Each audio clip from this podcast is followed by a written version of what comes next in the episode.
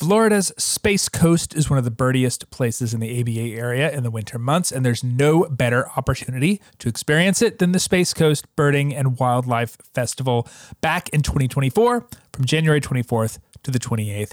Keynotes from Sharon Stiteler, Kevin Loughlin, and John Kreitcher, and Kevin Karlson. There are field trips, photography workshops, and more. It will be a great time. Early bird registration is open now through December 20th. So sign up today at scbwa.net.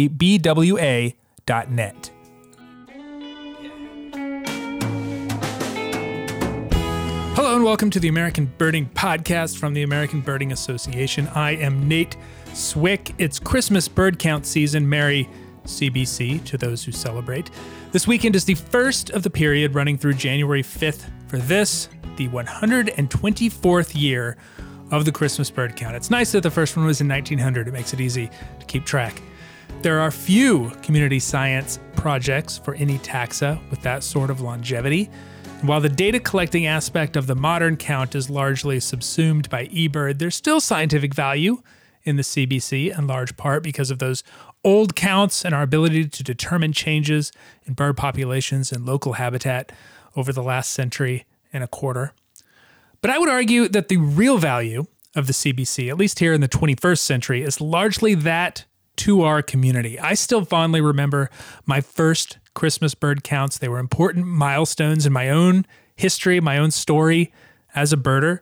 Being able to join up with an established group of people and you know, really work that segment of the count circle, birding in places you probably wouldn't bird in your regular weekly outings. You feel like you're really contributing something to the science and to your birding community. It's gotten to the point that, for me at least, I don't really like participating in a CBC unless I'm with other people because that's the fun of it.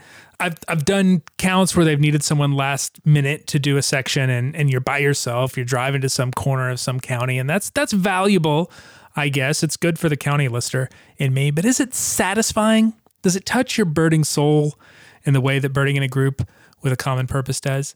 I, not for me but certainly more power to those of you for whom that's every bit as exciting. We honestly couldn't do it without you. So if you're listening to this on a CBC or on your way to a CBC or with plans to do a CBC this weekend, I hope you have a good one. And I hope it's one of those with the potluck count party. Those are always the best. On the show this week, it's a holiday miracle. The podcast segment that was supposed to last one episode has lasted way more than that. More than eight. It's 10, actually. We're on our 10th. Um, Ted Floyd is back to talk random birds. We cover lots of passerines, two different hummingbirds. Who? How weird is that? Anyway, we grabbed the random number generator all after this week's Rare Birds. But first, a message from ABA Executive Director Wayne Klockner. Hi, this is Wayne Klockner, Executive Director of the American Birding Association, and time is running out to make a gift to support the ABA before the end of 2023. By making a gift to the ABA, you're providing us with the resources we need to continue producing world class stories from inside the world of birding, like the ones you've heard here on the American Birding Podcast. You'll help us continue building ABA Community and the ABA Community app, a place for birders to discuss all things birding and get advice and ID help from community experts on the go. And you'll help us continue producing birding and North American Birds magazines with in depth information and stories from the world of birding and bird conservation. Make a gift before December 31 by going to aba.org/slash appeal or by calling 800 850 2473. Your gift will help the birding community grow and thrive. Thank you.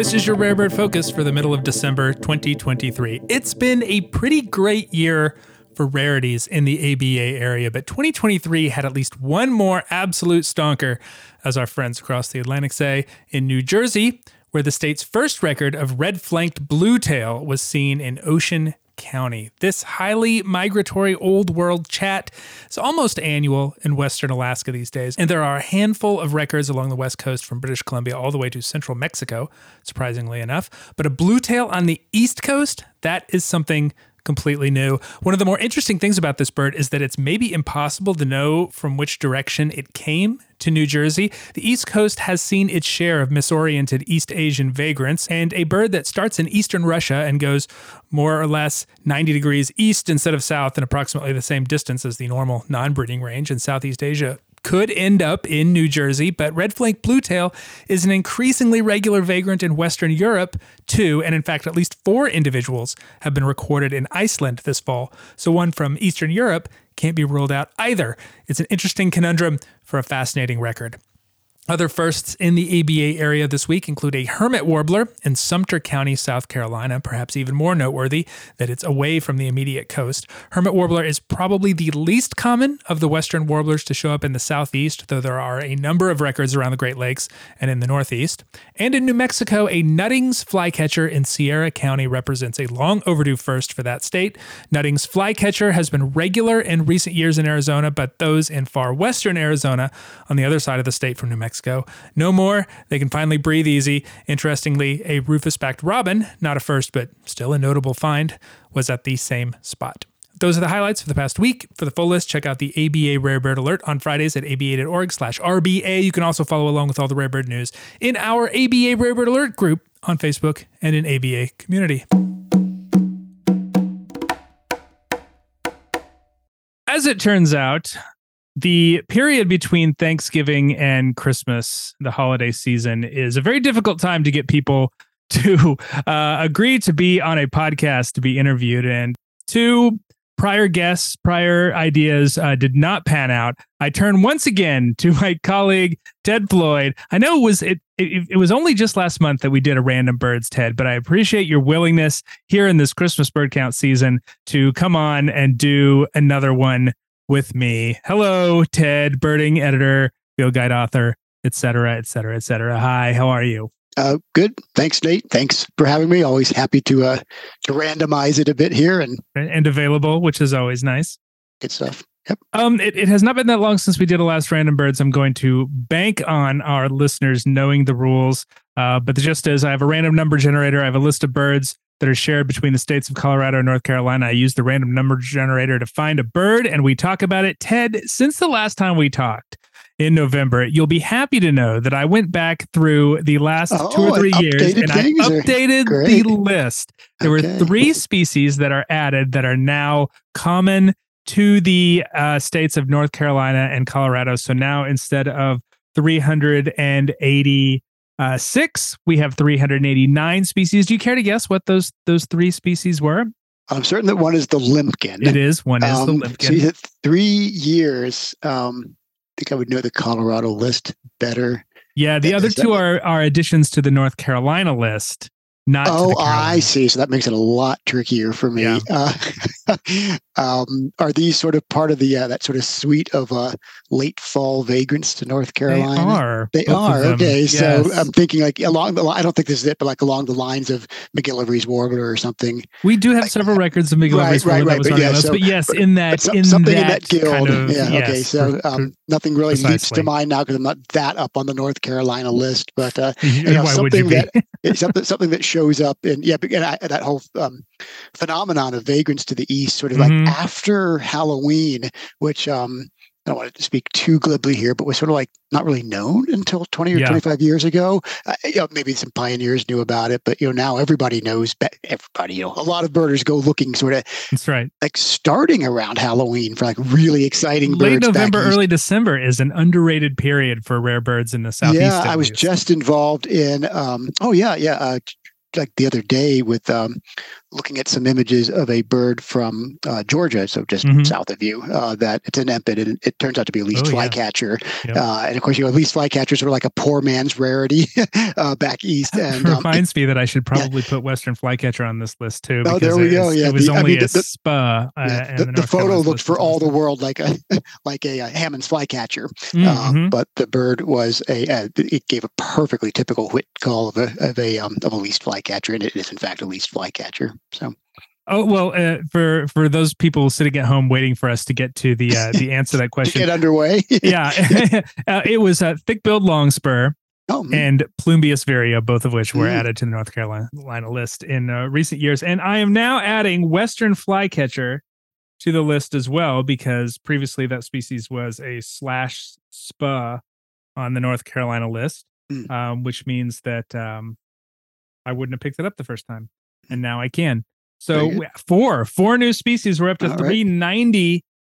I'll have to update my random number generator. Ted, um, let's um, let's move on from this uh, this let's, banter, let, this vamping. On. Let's uh, let's let's do the list. Let's hit the number okay. generator Great. and uh, get started. I hit it. It is 70. Right, 70. So early on in the checklist, I don't know, a rail or something or uh, it is a yeah, remember this checklist is also not, Oh, oh, oh, the new taxonomy, old taxonomy. Yeah, so I don't know if that even works anymore. But yes, it is uh it is a former ABA bird of the year. A former ABA that early. Wow. Mm-hmm. Uh drawing a blank here. So it's, it's Rufous hummingbird. Oh, Rufous. Oh, so we're this this new taxonomy, right? New Rufous tax, yeah, or, or, old. I'm not sure which one it is. It's the taxonomy from when we started doing this. But gotcha. yes, Rufous yeah. hummingbird is number 70 on this list. Yeah, former ABA bird of the year. The art was done by um, John John Sills that right? John, John yeah, yeah, yeah. Uh, North Carolina, right? Or at least he that is. Yeah, I run into right. him every so once in a while. Definitely a, a, theme there. Although I'll note that he uh, depicted the bird in uh, Colorado, in Colorado style yep, habitat. Yeah, sure. so yeah, the um, habitat in North Carolina when you encounter Rufous hummingbird it tends, not tends to have plastic red and yellow with some. Ex- uh, that's exactly right. Yeah, exactly. maybe some, maybe some, yeah, yellow flowers, sugar and, uh, water. Right? Yeah, uh, precisely. Yeah. Well, it's one of the great birds. I um, really a great bird. You, you yeah. know, if we'd been doing this 25 years ago and I said, well, that's all a Colorado bird, and, and that's mm-hmm. of course mm-hmm. not the case anymore. Just one of the most dramatic examples of a uh, a range shift of, of any bird in my lifetime. Uh, oh, the way sure. it's gone from being like a very rare at best back back east to a um, you know, regular, uncommon, but regular uh, migrant. Uh, sorry, a, a, winterer across much of the uh, the southeast right now. That's just such a striking uh, range change. One thing that uh, I think is important to keep in mind with the um, rufous hummingbird, in addition to all the really really cool um, population biology, mm-hmm. just how amazing um, it looks. It's just this yeah and I, I feel weird kind of saying this, but like it feels like it should be like down in like you know northern Peru with like shining sunbeams and marvelous spatuletails, and it's it's it's, it's a good hummingbird. It's just yeah, like this no glistening gold all all over. Um, by the way, it's the only hummingbird that has ever made it to the uh, the Palearctic. It's actually crossed the Bering Strait. Right. Well, in the last uh, several million it's, years. That's right. Because hummingbirds used to occur like all over uh, Europe, from what I gather. But yeah. but um, you're right. Uh, in, in recorded history. Recorded history. And, that's right. And um, so I think unbelievable migrant. You know, the bulk of the population is uh, in Canada and and also in, in Alaska. Um, it is the um relative to its body length, it migrates farther than any organism on Earth. So, I, obviously, things like uh, sooty shearwaters and uh, bar-tailed godwits and uh, Arctic terns migrate farther than rufous hummingbirds do, but relative to its body length, it goes the farthest distance of all.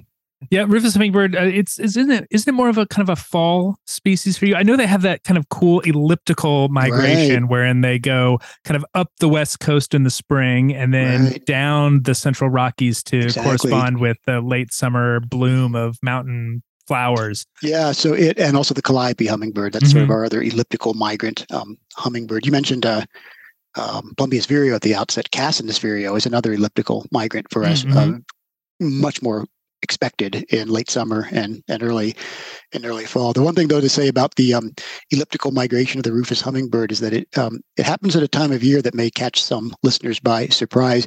We see our first southbound rufous hummingbirds well, it's technically still spring. They start to show up uh, here. Yeah, southbound males, adult males, uh, start to show up in Colorado just before the summer solstice. So um, it's a bird that um, is thick in our area uh, on you know quote unquote fall or let's say southbound migration by uh, by early July and the males are mostly gone by early August, and it's a kind of a rare bird for us. Like uh, even like mm. the hmm. last lingering uh, young birds by about September first. So mm. um, it's um, has an extremely sort of uh, pushed forward uh, southbound migration. Yeah, it's interesting because September first is usually well, actually, it's closer to November first is sort of the time that we in the southeast start looking for um, rufous hummingbirds at our feeders because you know in September late August and September, there's still quite a few ruby throated hummingbirds sure. hanging around, especially the young birds. Your feeder's going to be very busy with uh, first year uh, ruby throated hummingbirds kind of fueling up before they start heading south.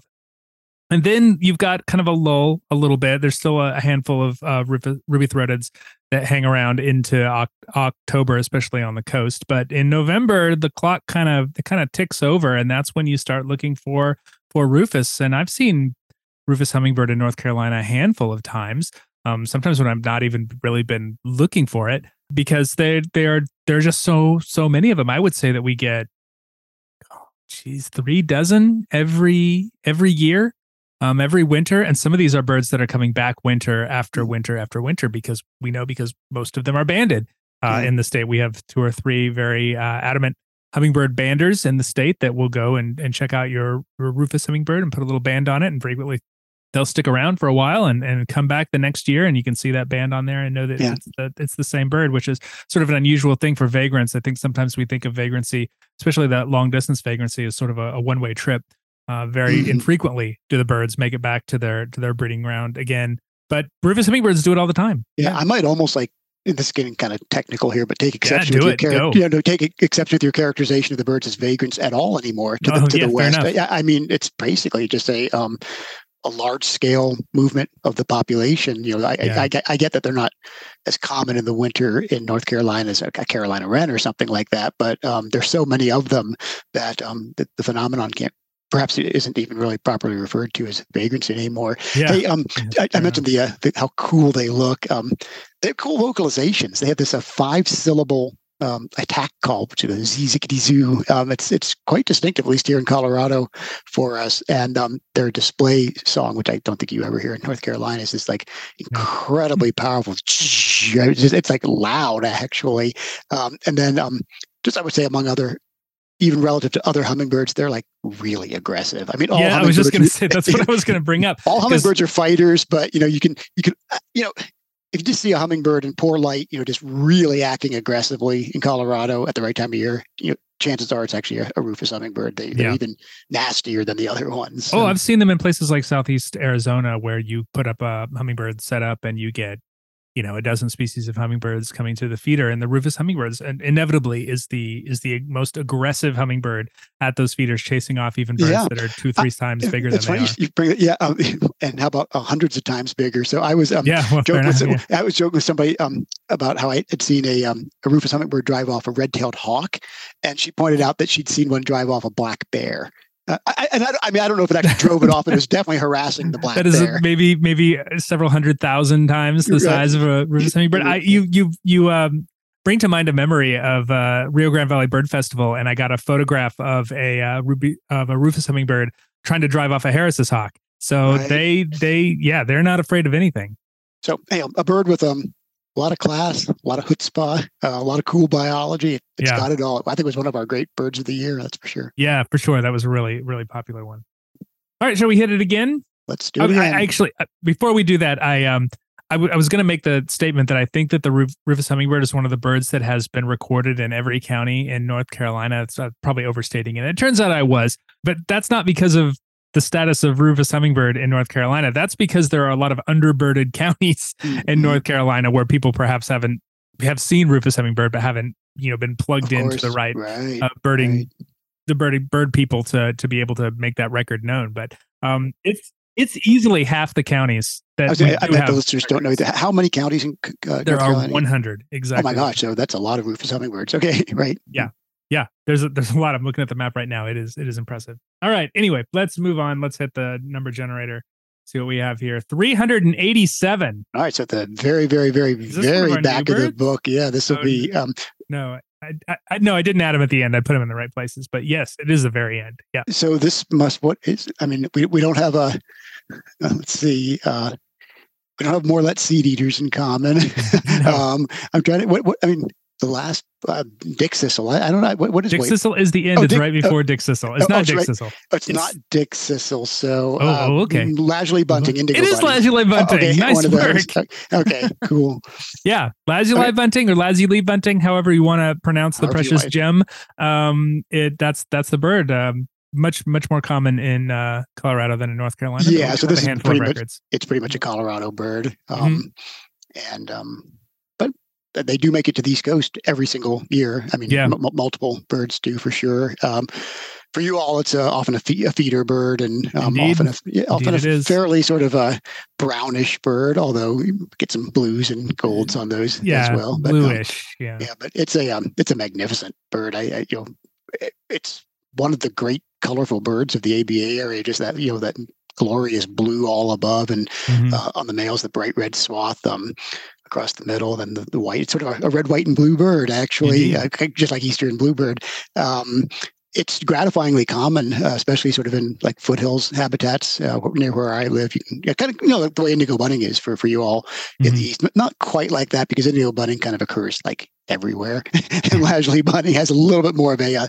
sort of um, a latitude, sorry, elevational altitudinal yeah. um, restriction to it. But in proper habitat, it is a bird that um, you might easily see or hear, you know, dozens of on a really you know sort of active morning in um in June or, or July in, in Colorado. Got a great song. I actually think Indigo has an even better song. Something that we um wrestle with a lot in Colorado is the uh, the hybrids because uh, indigo bunting also occurs here in pretty low densities, mm-hmm. and they often find their ways to uh, indigo bunt uh, sorry to lazuli buntings and uh, and mate uh, with them. So we have a lot of what we call lagigo buntings. You know, they're half indigo, half lazuli. But um, yeah, so yeah, in delete at Lagigo. But yeah, it just a one of the really cool things about birding is that sometimes the really, really good looking birds, I like Rufous hummingbird, mm-hmm. or for that matter, um, Lazuli bunting are, are super common. Uh, just one other thing I'll just say about Lazuli bunting, because it kind of strikes a Western chord with me, is that it's a um, really uh, impressive molt migrant.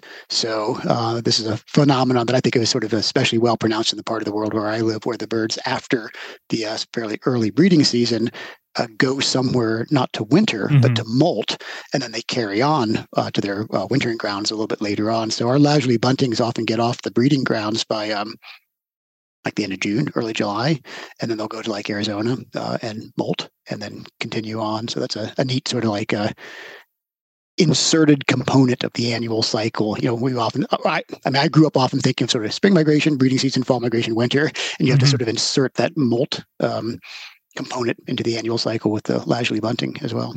There, there are maybe three or four records. It's actually one of the less common Western vagrants. Yeah, right. I least, at least. I, there, there's one in my county. It was one of those back, great backyard bird count birds that someone took oh. a photo of and uploaded okay. it, and everyone was like, "Wow, wish we'd known about this a week ago." Mm-hmm. But um, yeah, it's it's not a it's not a common bird here by by any means. Though I did have uh, an experience with lazuli bunting recently this summer when I was out in California uh, visiting family uh, in the Bay Area. I walked up to a park. Uh, my my brother in law and his wife live in Oakland, in the hills above Oakland, and so I walked up to this park nearby, and I was walking through looking specifically for a few of western kind of northwestern birds that meet the southern end of their their range in the Bay Area and birds that I had not seen and birds that I was looking for as life birds.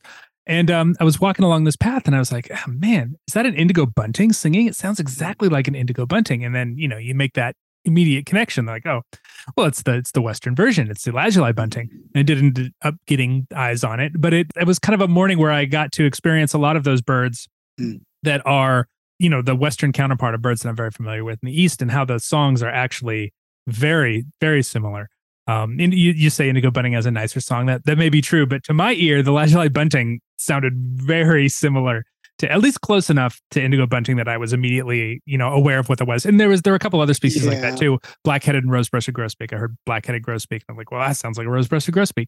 And um, a couple other ones that I can't think of off the top of my head, but Steller's jay and blue jay and things like that. But yeah, it, it's interesting how how similar some of those songs, those vocalizations are uh, with those kind of West Coast, East Coast. Birds. Yeah, I often I like to caution folks, you know, here in Colorado that you know if you're just sort of glibly just you know um, mm, mm-hmm. assuming away every like Pheucticus grosbeak as a black-headed or Passerina bunting as a as a lazuli, like you might actually want to look at that bird. It might actually yeah. be not something less common than what than what you imagine. Um, since I hear them both a lot, I do mm-hmm. feel like I've sort of figured out the differences. To me, yeah, indigo the, the front is range is sort of the that area where they do where come it all comes together. Yeah. yeah. but the indigo to me has really sort of a strongly paired and also sweeter mm-hmm. notes. I, a mnemonic I came up with when I was a kid, and it's sort of sophomore. It was uh, swit, swit, chew, chew, spit it out, chew. to, to, to, me, that's sort of what indigo is like. It's really strongly paired notes, and they're often kind of rich and, and yeah. sweet. To me, um, lazuli is more um, disorganized and sort of buzzy. Um, I think it can actually sometimes be confused with like um, these are North Carolina birds, but like a green-tailed towhee or mm-hmm. um, slate-colored fox sparrow. Those are these like a um, mishmash of like buzzes and whistles. Uh, but that said, I have absolutely like thought I was hearing one or the other, and it turned out not to be. Um, you know, and they learn each other's songs as well. Yeah. So, yeah, uh, they can switch true. songs, but um, yeah, same thing with you know, um, rose-breasted and black-headed. Uh, t- to me, again, just since I hear a lot of them, I, I do find rose-breasted to be an especially um, you know, kind of like rich and low and deeply whistled song. Mm-hmm. But by golly, I've sure gotten that wrong as well. Uh, the call notes are quite different, though. Like to, to me, um, right? and yeah, the black-headed and rose-breasted have different call notes, and um, certainly indigo and um, and um, Lazuli. This is kind of funny, but to me, the, the call note for Lazuli that I get tripped up on sometimes is Virginia's warbler, a bird that, you hmm. know, it, they, they occur in the same habitat and they have pretty similar uh, chip notes. So, that may be a future bird to add to this list as uh, we are still. Yeah, I know, right? Yeah, a lot of records of Virginia Virginia's, I think like up to Newfoundland. Virginia has yeah. one. Yeah. So it's been, it's been close. Um, all right. Are you ready to move on? Should we do I'm another one? move on. Yep. All right.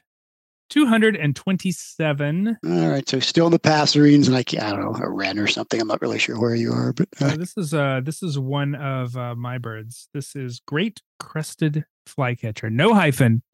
It is not a great crest. It is That's a great right. crested flycatcher. Yes, yeah, but we have yeah brown hyphen crested flycatcher. Yeah, but, and then of course you have great winged petrel with a hyphen, but great horned owl without, and great tailed yeah. grackle with a hyphen. It gets pretty just the greatest of the crested flycatchers, yeah. according to its um, name. Yeah.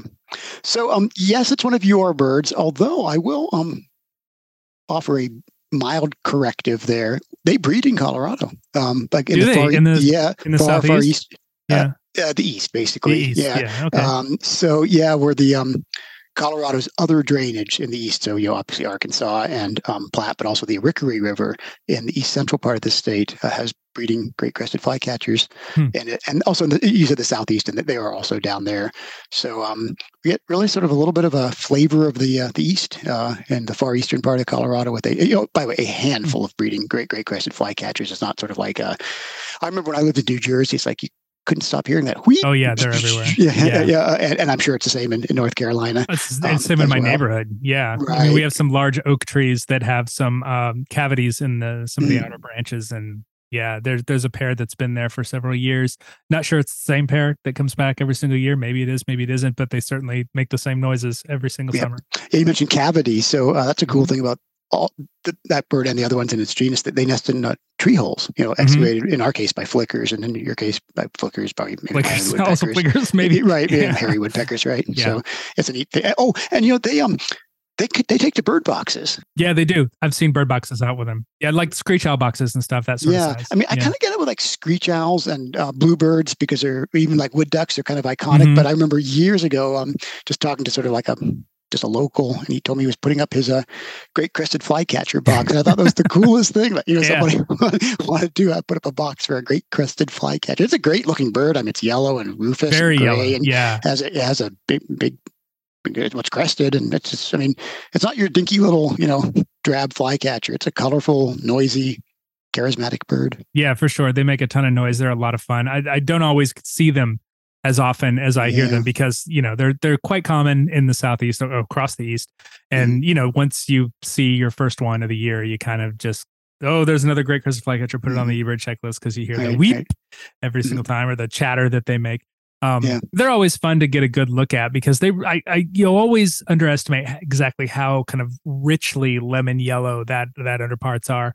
Um, they're very, they're surprisingly brightly colored, and also just very bright rufous in the flight feathers as well mm. and the in the wings and the tail and that really stands out when they're when they're fly catching and you see them flying around it it's a very richly colored bird yeah. um and uh, under underappreciated for being you know brown and yellow but they're they're really nice brown and yellow our default bird in that genus uh, in colorado is the uh, the ash-throated flycatcher uh-huh. and it's a great bird too i don't mean to throw the oh yeah winter it's the, on the list it's a regular winter uh vagrant in but yeah after you've been seeing like literally dozens or more of ash-throated flycatchers during the like the summer in Colorado. You see a great crested. It's just it's, it's like an upgrade, I guess. It's it's a bigger uh, bigger build, just yeah. brightly colored, louder bird. It's just sort of a it's like a great. It's sorry, it's like an ash-throated on on steroids. It's just sure. a um, amped up version of the ash-throated flycatcher.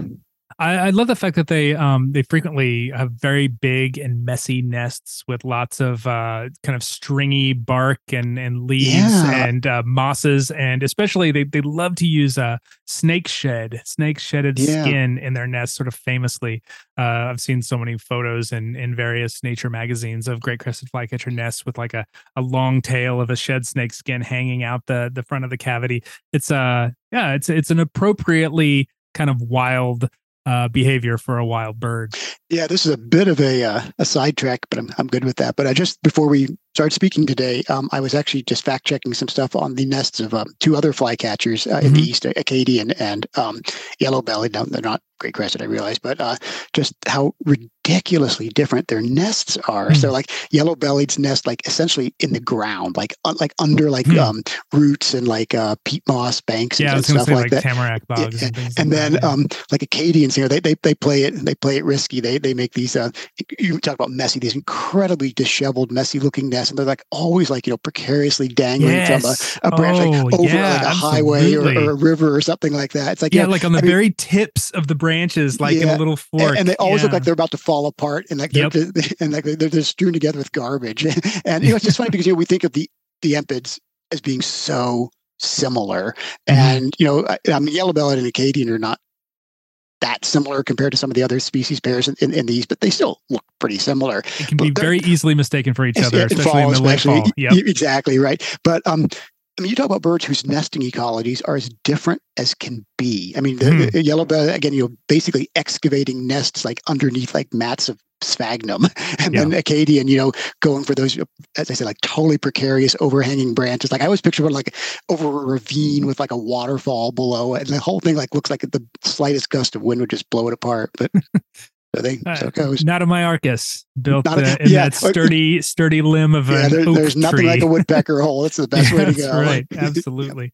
Um, I don't know what else to say about great crested flycatcher Myiarchus other than I always look forward to when they come back to my neighborhood. I, they're one of the one of the birds uh, it's kind of surprisingly I don't have a ton of birds that sort of are in my immediately vicinity of like my front door, but they are they are one of them and every time I step out uh, to to get the mail or to grab a package or something, I almost always hear that reep reep. You know, yeah. always always chattering. They're so loud yeah, it has such a different like mystique for us. It's it's a it's a good bird. For, for mm-hmm. I mean, by, by, all birds are good. I get, but you it's an unusual bird. I mean, when you hear a great crested flycatcher, it's something you want to sort of you know get on the phone and text your friends about or something yeah. like that. And, you know, it's not a super rare bird, and there are places you can actually go to in Colorado and reliably find them. But it's, you know, if you're doing a, a big year, you want to you know make a special trip to go look for great crested flycatcher. There you go. Yeah. Is there are there any other kind of eastern like a suite of eastern species in those same places? Like, does oh, it yeah. feel like an eastern forest in the yeah, southeastern Colorado? Woodpecker, yeah, uh, northern cardinal, Baltimore is that, Oriole. Um, is that a like a relatively recent sort of phenomenon, or has so that always been the case the for all those species? Because I, you know, I mm. think of Baltimore Oriole and yellow shafted flicker kind of coming together in the Great Plains because people have built you know they they plant trees for windbreaks that, and things yeah, that that's nature. where I was going with that. So yeah. um, that apparently has helped a lot, yeah. um, or at least maybe I should say help, but has altered the uh, the um, uh, avifauna quite a bit mm-hmm. with that sort of greening of the uh, the prairie, you know, the uh, the shelter belts and so forth coming across. Yeah. So the basic idea is that places like eastern Colorado, eastern Wyoming, you know, western Nebraska, western Kansas um, have a lot more eastern birds than they used to. Some of that's very well documented with birds like, for mm-hmm. example, blue jay, uh, which definitely have you know benefited from um, uh, planting trees. Um, boy, the record's really poor once you get back in the 19th hmm. century, though. So we're not yeah, really right. sure about yeah. that. But no, in general, uh, these uh, these eastern birds certainly are attracted to um, human altered habitats. Yeah, and and by hmm. which I mean trees. So yeah, trees. Yeah. Okay, let's hit the the number generator. Let's, let's see what we got the number here. generator. Okay. Three thirty eight. We're saying we're oh, heading back. back oh, weird. Down. We're doing passerines today. Yeah, it's a passerine day, and we've already done this one, so I'm going to skip it. It's Brewer's okay. Blackbird. Please go back and listen oh, to another okay. episode. We're going back to two eighty two passerines again. Can't break them. Oh, the ubiquitous, um, the ultimate passerine the world around. It is the house sparrow. The it is the house sparrow. Oh, the house. It is the house sparrow. What is there to say about the yeah, house sparrow? I, I mean, um, that's the thing. There's so much to say about the the, the house sparrow. Um, so I'll, I'll, back up here. It's it's not indigenous to no. North Carolina or Colorado or anywhere. English sparrow, the alternate the, name. right. So, um, so it's a, it's along with the starling and the rock pigeon, and the collared dove, and some others, a bird that originated elsewhere. Um, yeah, the house sparrow arrived in New York City in the uh, 1840s um, to control insect pests, and that didn't really uh, pan out. Um, and it has pretty much taken over the whole of the, uh, well, almost all the AB area, not all of northern Canada and parts of Alaska, but um, wherever there are people, there are house sparrows. I mean, you're taking a, I know it's not really a birder's bird, but uh, certainly a biologist's bird. Um, so much about the biology is just so, um, so extraordinary. Um, it's one of the really great kind of um, like living examples of evolution in action. The uh, the populations in uh, the United States and Canada um, have evolved significantly from their European counterparts, um, and not just like genes that you know with junk you know genomic material, but like they like I can't remember if it's longer or shorter, but like different morphologies, like wings have changed, tails have changed. I, I don't know, maybe beaks or something have, have changed as well. So uh, they're evolving quickly in the United States, in Canada. Um, the way they acquire their plumage is really, really unusual compared to most of our birds with you know, wearing down into their bright plumage in the spring, which is so strange. Uh, their vocalizations are, are fascinating. So it's a great bird. I, I know that it's one that um, you, you mentioned uh, brown, you know, putting a, not brown crest, put, putting a great crested flycatcher in your bird checklist and not thinking about it. I mean, multiply that by a factor of two thousand for the uh, for the poor house sparrow. But, yeah, um, yeah. So those uh, those county listers uh, in North Carolina, like we know where to find house sparrows in every single county in mm-hmm. the state, and it's the Home Depot parking lot or the right. or the town square of whatever little you know county seat that you're in um, you drive through the ornamentals around the courthouse, and you can mm. with your windows down, and you can usually hear house sparrows uh, cheeping away in there. Um, you know, people look for them for their own sort of listing games. Mm-hmm. Yeah, yeah. You mentioned um, house sparrows and like Home Depots, and I think did you say Home Depot? something like that. But, Home but, um, Depot, yeah, yeah. Lowe's, so um, Lowe's. Yeah, that's the way that they yeah. differ from, say, like uh, European starling or um, or rock pigeon. So they are uh, what we call obligate commensals, they actually have to be around humans. They like they mm. they always occur around humans. Where starlings can do very very well without humans at all, and rock pigeons, you know, can nest on, you know, like the Grand Canyon and stuff uh, like that. So apparently, from what we could gather, that house sparrow um, is completely dependent on humans, and that makes it a fairly unusual bird. Mm. Most birds, you know, many birds can tolerate humans, but like needing humans is quite unusual uh, among birds. Also, um, you, you, sort of set me up for this. You talk about house sparrows cheeping away, and of course, and it, Nate may know where I'm going with this, but they do. It sounds to our ears like they say cheap. That's like what we humans yeah. hear. But but yeah, so we know though that their songs, kind of like the song of the Henslow sparrow, um, are actually very rich oh, and, and right. complicated. Yeah. So um, if you like slow down the song of a house sparrow by like you know 25 down to 25 percent, so slow it by 75 percent, it's a much more kind of robin like uh, rising hmm. and falling. Um, sort of a whistle mm-hmm. or so. Yeah, yeah. We hear we hear chirp, chirp, chirp, yeah. chirp, but it's really sort of Huh. Um, yellow green vireo is like a, another one that supposedly just chirps, but if you slow it down, it sounds like. Um, in fact, it's often sometimes likened to a house sparrow, but if you hmm. slow it down, it, it, it sounds more like a uh, like a robin or or a vireo. So again, I, I get that the house sparrow probably never will rise to the top of the list of a birders, you know, you know, hot list or something like that. But it, it's a biologically fascinating bird, and I uh, commend its study to one and all. you know, it's interesting. The bird before we got to house sparrow was Brewer's blackbird, which is mm. named for Thomas, the ornithologist Thomas Mayo oh, Brewer. You're mm-hmm. familiar with the Great Sparrow Wars of the oh, 1870s, right. yeah. of which Thomas Brewer was a main protagonist or antagonist, oh, depending on where that, you come that down angle I guess I'd forgotten about, but yeah, that, that the, I, the, the, the random number generator knows, I yeah, guess. yeah.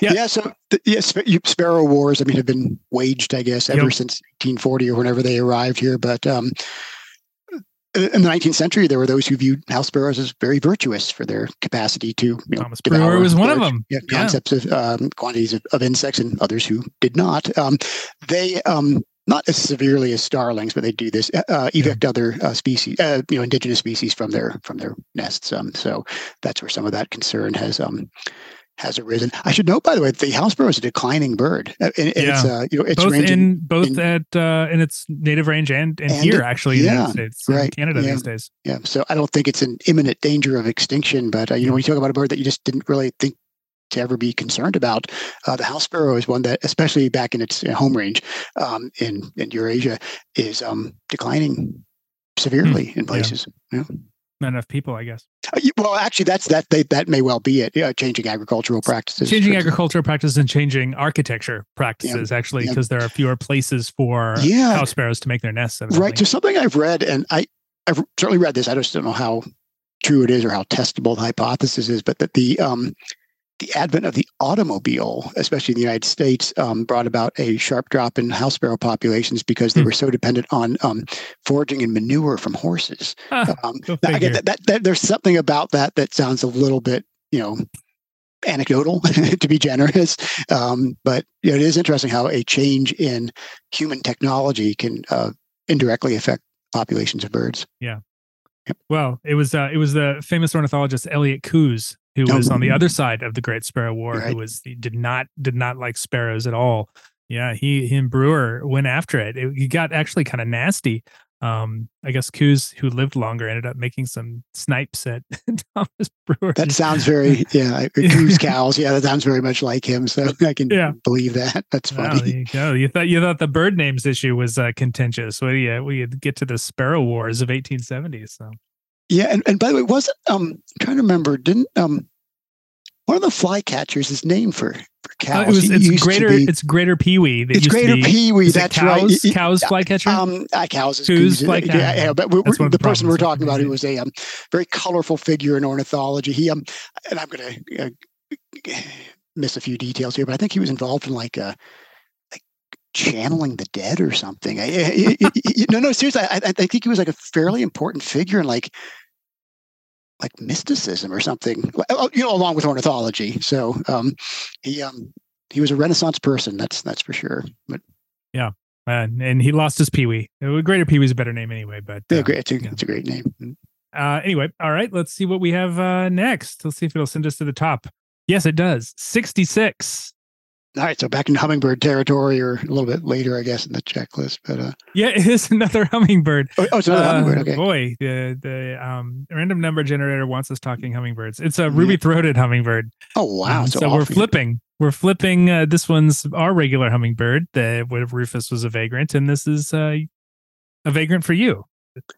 Not a vagrant, or, though. No, do they, uh, they breed? Un, no, they don't breed, but they're they're an un, un, uncommon migrant. And uncommon. you, yeah, you were talking earlier about the um, sort of how there's this like flip flop or sort of flip the switch with regard to the occurrence of rufous and um, ruby-throated hummingbirds um, mm-hmm. in North Carolina. It's kind of like that with us as well. We we don't really start to see ruby-throateds until September. Uh, there seems to be a pulse of them coming through the far eastern part of the state. It's one of our uh, vagrant migrant, whatever you want to call it, you know, stealth vagrants or stealth migrants. Yeah. There surely are many yeah. more of them than people realize. So we have a, a look-alike bird, the black-chinned hummingbird in the yep. same genus, which is um, even the males, honestly, can look very similar unless you get them in, in good light. And then with the uh, the young birds, which is mostly what we see with the ruby throateds, they're so similar. So I think they're um, greatly under detected here actually. But uh, it's you know it's the eastern version, I guess, of the uh, the black chinned hummingbird. They're the yeah. only two hummingbirds in the genus um, Archilochus, and uh, uh, ruby throated is this fabulous migrant that you know the bulk of the population goes right across the Gulf of Mexico in the winter. Mm-hmm. Eh, sorry, in the spring, which is even like really nasty, stormy weather. Black chin is a more um, sedate and subdued bird, but um, so yeah, yeah ruby throat, and it's really, I mean, certainly if we were doing this 30 or 40 years ago, we'd be saying it's the only hummingbird in the east, yeah. away from South Texas, where you have, of course, uh, buff breasted, but um, buff. But um,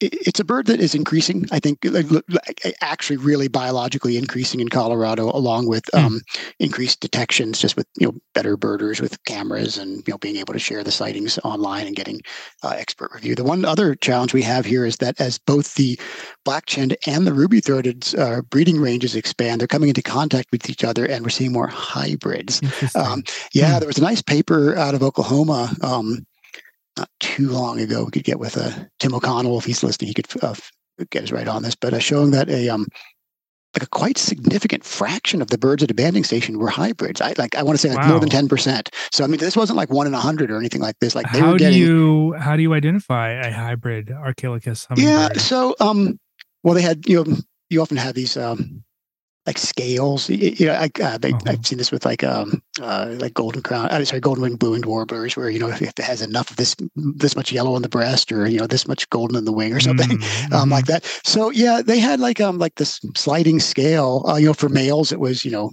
you know how much purple or red was on the throat. But yeah, there, there, are other differences. I tail length, um, the shapes of the primaries. Um, I guess with banded birds, they could be drawing blood. I, am I'm, I'm not sure if that was the case um, yeah. or or not, but they they presented At, it's been a few years since I read this paper, but what I recall was pretty persuasive evidence for a substantial number of hybrids at that banding station in Oklahoma. Wow.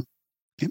Yeah. What to say about ruby throated hummingbird? Probably on the short list of the most beloved birds in yeah. in the East by not just birders, but by everyone who doesn't have a hummingbird feeder out uh, their kitchen window uh, to attract ruby-throated hummingbirds. I always get questions when people find out that I work in birds.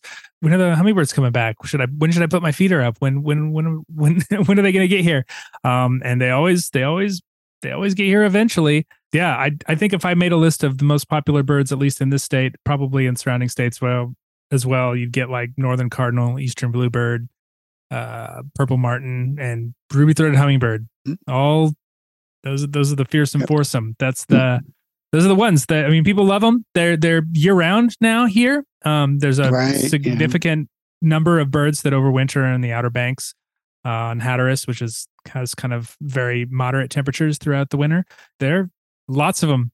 Love, love a ruby throated, easy. I don't put feeders up because I'm too lazy to maintain the the sugar water, but I still, I mean, my neighbors have them, and I hear them yep. buzzing by sure. uh, in the summer months, going back and forth. So, yeah. C- can I inject a, a, note of mild controversy into our proceedings? Please. That's it that's has to do with content. the, the age old question of uh, leaving up your hummingbird feed. Oh, and yeah. of all the things we could sort of get worked up about, we as birders, I mean, that's probably like the bottom of my list. Um, I'm not convinced it's bad for hummingbirds at all. And even if it is, I mean, something like uh, if you want to make a difference, you know, planting trumpet vine or something like that would there be such go. a yeah, it makes it easy. yeah. thing to do. So, um, yeah, we have um, every year. It seems like our black chins stay a little bit longer, and it's typically these uh, these young birds. And what's the harm in giving them a little bit of an extra boost before they they're going to most of them are going to migrate south anyhow and this idea that yeah. you're sort of like you know luring them to their death i don't think has much you know validity behind it at all so I, I mean if you want to take down your hummingbird feeders you're welcome to take down your hummingbird feeders but if you leave them up i don't think you're doing anything wrong or bad for the birds and honestly they probably appreciate it um, as well it's with regard to hummingbirds in the uh, in the summer and you know feeding them is an absolute craze in colorado the same way that mm, it is in mm-hmm. winter and, and, and well all, all year round in, in north carolina um, they get a lot of food from other sources as well. I mean, yes, they're coming into the hummingbird feeders sort of the way we all make a, the occasional trip to a McDonald's or something like that. But by and large, I mean, they're feeding on flowers and they're also eating a lot of insects uh, as well. Um, so I just don't think that you're doing anything bad to hummingbirds other no, than giving a bit of a, uh, a, a supplemental boost, yeah. before they migrate south. Exactly. Yeah. Them constantly ans- you know answering the question when when should they put up there. I, I always just say beginning of April you're easy there. Even if they come earlier, and they frequently do, they'll just feed on nature, natural stuff. That's um, that's something that has um, thanks for bringing that up. That has really changed since I've been in Colorado. The broadtails are getting back earlier and earlier and right? earlier. Yeah. That, so broadtail, it, the part of Colorado where I live is sort of like the uh, the ruby throated. It's like the really common, easily seen bird. It even kind of looks the same, green above, red, you know, mm-hmm. on the, right, on the, throat. But um, yeah, the, the first broadtails now are getting back around April first, and you know they go straight to the Rockies, where at that time of the year, you know the lows can be near zero Fahrenheit. Yeah. You know for until like May. Uh, that's not what's limiting them, but as long as they're flowers to feed on, they're doing yeah. just fine. And those ones that are getting up to meadows in the Rockies they're not going to hummingbird feeders at all. They're actually finding food, insects to some extent, and also sapsucker wells. Yeah. Sapsucker, yeah, that actually mm-hmm. that could well be, yeah. And then um, to early season um, flowers, at least at middle elevations. So um, yeah, so I, in addition to how long should we leave the feeders out in the fall, there's the question of how early should we uh, put them out, and that's changed in my 20 years in Colorado. Yeah. Uh, as early as you want, as long as you want it, you're fine cleaning them out every once in a while. That's right. yep. All right. Let's uh let's hit it again. I think we had time for one more. Okay, Ted. well, let's see what this is going to be. Back down to the bottom. Three, two, two. Okay. On my list, that is speaking of another East Coast West Coast species, spotted towhee. Oh wow, the spotted towhee, oh, formerly the rufous-sided towhee. It used to be yeah. all one bird for the two of us. The uh, eastern towhee in uh, your part of the world, and the spotted towhee in my part of the world were uh, determined to be uh, distinctive, separate species. So um, they're we no longer call them the rufous-sided towhee. Both of them have rufous sides, but uh, they're both. Yep, they their new names fit pretty well. The eastern towhee has a primarily eastern distribution, and the spotted towhee, although highly variable, um, uh, does have spots on it in, in almost all plumages. So it's the um, the very very common towhee of sort of brushy habitats, especially in the interior west, but really all over the uh, western part of the uh, the continent. Um, it sounds so different from the Eastern Towhee. Yes, Eastern that's true. It does. Eastern Towhee has that, to me, very sort of stereotype drink your tea and that chunk call. And then the um, spotted towhee, depending on which population you're dealing with, we have some um, pretty distinctive populations here, have um, very different vocalizations. The one that um, we have in my part of Colorado, um, we actually have several subspecies, Arcticus and Montanus, but um, they give these uh, pretty buzzy calls. We were talking about um, um, bunting earlier, mm-hmm. so just much buzzier and drier than the uh, than the uh, the eastern towhee. And then when you get much farther west, um, like west of the Sierra Cascades axis, you get um, towhees that sound so different. They just get this single note. I remember mm. the uh, the first time I ever heard those many many decades ago. Um, I thought it was like a Western wood pewee. I, I, I just I, I, because I'd heard spotted towhees, I certainly know all about. I thought this yeah. was back in the days of Rufous sided towhee, by the way. But the, the sheer of the towhees, like around uh, like in Marin County in California, somewhere, is just utterly different from the drink your tea of the North Carolina towhee. So um, big differences in song, differences in plumage, differences in female plumage, by the way. So mm. um, yeah, the uh, the extent of like black or brown on eastern versus um, spotted is quite different. So it, kind of a cool example there, where the uh, the bigger plumage differences uh, once you dial out the spots, but but all the birds have those are really between the females, not between the males of the two. That there's not more than maybe three records in North Carolina. Very very infrequent. Um, not a long distance migrant at all. Mostly mm. sedentary, mm-hmm. I think in the mm. in the west. Is that accurate? I mean, they don't they don't migrate a ton.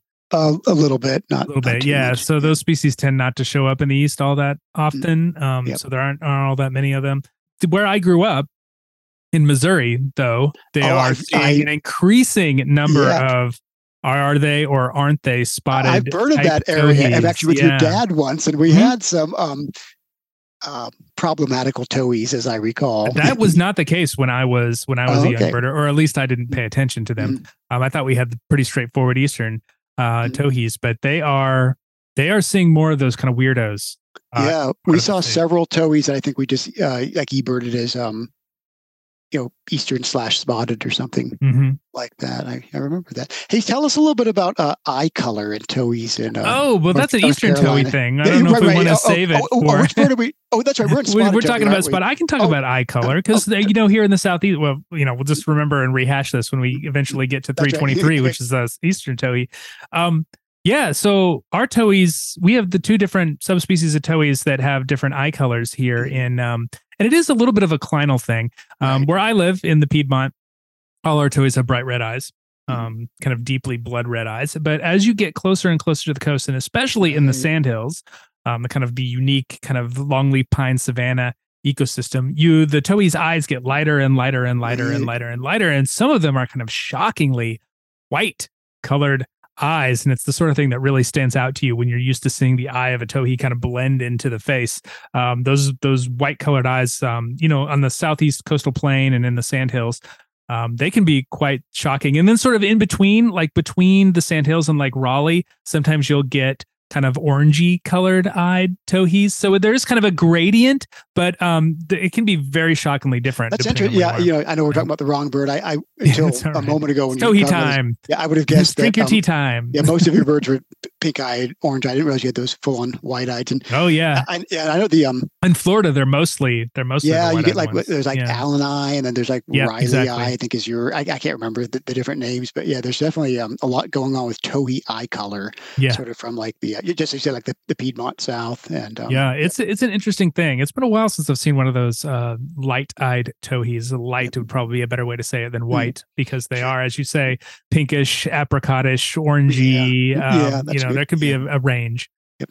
Hey, and also uh, trying to, yeah, sorry for that uh, Eastern towhee digression, but uh, at least uh, transitioning this back to the spotted towhee, I'll note that in um, parts of northeastern Colorado, we have a sort of classic uh, hybrid or intergrade zone there uh-huh. as well. With a, uh, there's a sort of a small sliver of Colorado where many, maybe most of the towhees, you know, sort of looked at carefully enough, appear to have characters of both uh, eastern mm. and um, and spotted towhee in them. But a, um, a kind of a good, clean, straight up eastern towhee is quite a rare bird for us in in Colorado. They, they show up for sure. Uh, you know, birds mm-hmm. that are just probably just vagrants from I don't know, North Carolina or somewhere like that. But um, yeah, our towhees are pretty much going to be spotted or um, spotted eastern mixes.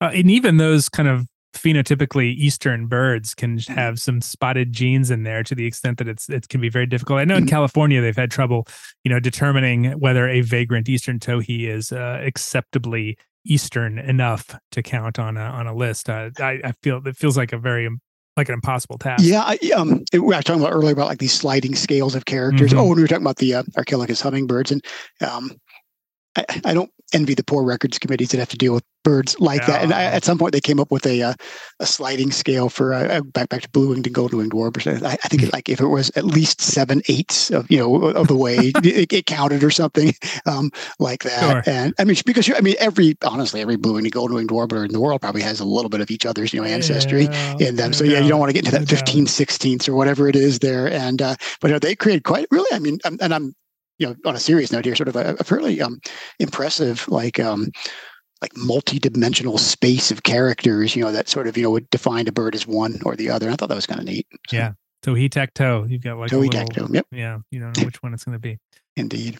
All right, Ted, we have done it again. You, we have again. filled We've another uh, better part of an hour with birds. amazing uh, random birdie content. Thank you once again for stepping in uh, yep. and filling in where where need be. Um, you can find Ted, I don't know, wherever ABA is doing stuff. Please. Uh, please I will say that out. you will find me on the day that this airs doing a Christmas bird count. By go. the way, with our uh, ABA colleague uh, Leanne Pilger. She and I will oh, be doing. The, yeah, we'll be doing the same uh, sector for the Fountain Creek Christmas bird count. Um, again today, as you're listening to this, if it is in fact December 14th uh, yeah. when this when this airs, so uh, we're into Christmas count season for sure. Yep, yep. Hope you're hope you're enjoying this on uh, on a CBC near you and having a great CBC season. And uh, thanks again, Ted, and we'll see you around. See you around. Thank you. The American Birding Podcast is brought to you by the American Birding Association. If you enjoy this podcast, the best way to support it is to join the ABA. Not only do you get to support community projects like the podcast, but membership gets a lot of great benefits, including our magazines, discounts to partners like OM Systems, that's Olympus Cameras, Buteo Books, Cornell Lab of Ornithology, and more. You can even give the gift of birding in a manner of speaking, by gifting a membership to the birder in your life or even yourself. I won't judge. You can find out how to do that at aba.org slash join or aba.org slash gift hyphen membership. Special shout outs this week to Lori DeVito of Summerville, South Carolina, Chris Parsons of Tempe, Arizona, Barbara Pender of Irvine, California, and Justin Kwong of Kamloops, British Columbia, all of whom recently joined the ABA and noted the podcast as a reason for doing so. Thank you so much. Welcome to the ABA executive director of the ABA and executive producer of the podcast, is Wayne Klockner, who points out that during the rest of the year, the seven armed candelabra is called a Mina Ora, but during this time of year, it has an eighth candle, making it a Hanatoia. Uh, technical production is by John Lowry, who notes that if a ground dwelling passerine is fried in oil and served with applesauce or sour cream, it's a Medolatke. Additional help comes from Maggie Fitzgibbon and Greg Neese, who delight this time of year in telling the story of when the diving birds drove out the swallows from the pond. The story of the, the story of Lunda and the Macagrebes. You can find us online at aba.org, on social media most everywhere is American Birding Association. On Blue Sky, we are at ABA Birds. Questions, comments, okay, come to podcast at aba.org. I'm Nate Swick. Thanks for listening. Bird like Tom. See you next week.